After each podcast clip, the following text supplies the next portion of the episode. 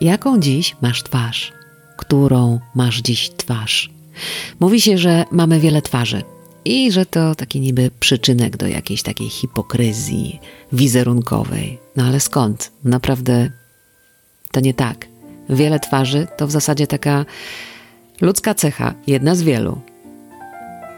Może nawet trochę boska, bo światowid miał wiele twarzy i dobrze na tym wyszedł. Przynajmniej do jakiegoś czasu. Cztery skuteczne twarze to były. Tak naprawdę wchodzimy w pewne role. W rolę na przykład żony, mamy, nauczycielki, jeżeli to nasz zawód. W rolę pani jadącej komunikacją miejską grzecznie i spokojnie.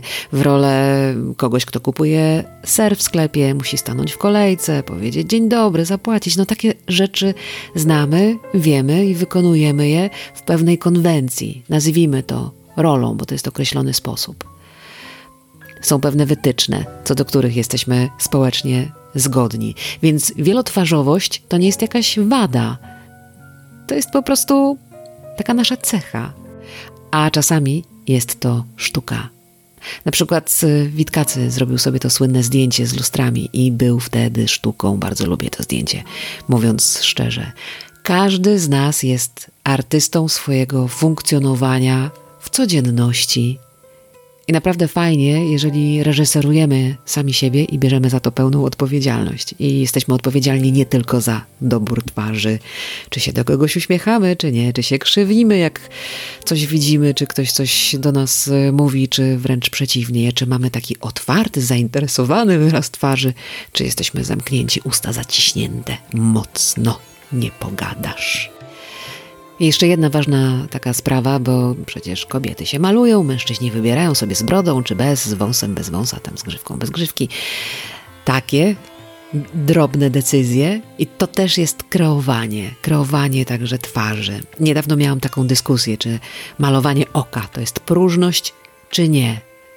No bo bycie bez makijażu jest takie prawdziwe, takie sote, czyste piękno. No, no, nie wiem czy po czterdziestce, ale okej. Okay.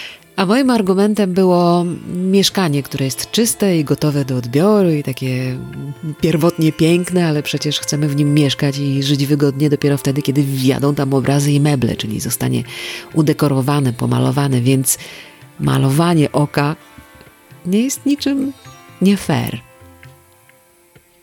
Wszystko zależy od gustu. Ale teraz wrócę do Witkacego. Bo dla mnie takim Witkacym pewnej konkretnej niedzieli był fantastyczny artysta Jerzy Osiennik, który ma kapitalny dobór twarzy na każdą okazję. Zresztą proszę zajrzeć na jego stronę ibafoto.wordpress.com. Tam są jego prace akurat. A on sam, gdyby tak na niego popatrzeć, jest cudownym zestawem min, wykrzywień, spojrzeń. Taka wiele mówiąca fizis, która przypomina o wielotwarzowości każdego z nas i o tym, że mamy wybór – jaką twarz wystawiamy do słońca, do świata, do bliskich, do dalekich. I naprawdę świetne są takie przypomnienia, szczególnie w takim świetnym, fachowym wykonaniu. W wersji YouTube'owej podcastu Dziennik Zmian wrzucę portrety Jurka. No ale przecież każdy z nas ma kogoś takiego, kto nam może przypomnieć o tym, jacy fajni jesteśmy, jak się popatrzy prosto w twarz. Którąkolwiek. Fajni, ciekawi, intrygujący, inspirujący. No. Przyjrzyj się dzisiaj sobie w lustrze. Ale tak wiesz, na luzie. Poszukaj wszystkiego twarzowego. I na dzisiaj takie życzenie wszystkiego twarzowego pasuje bardzo.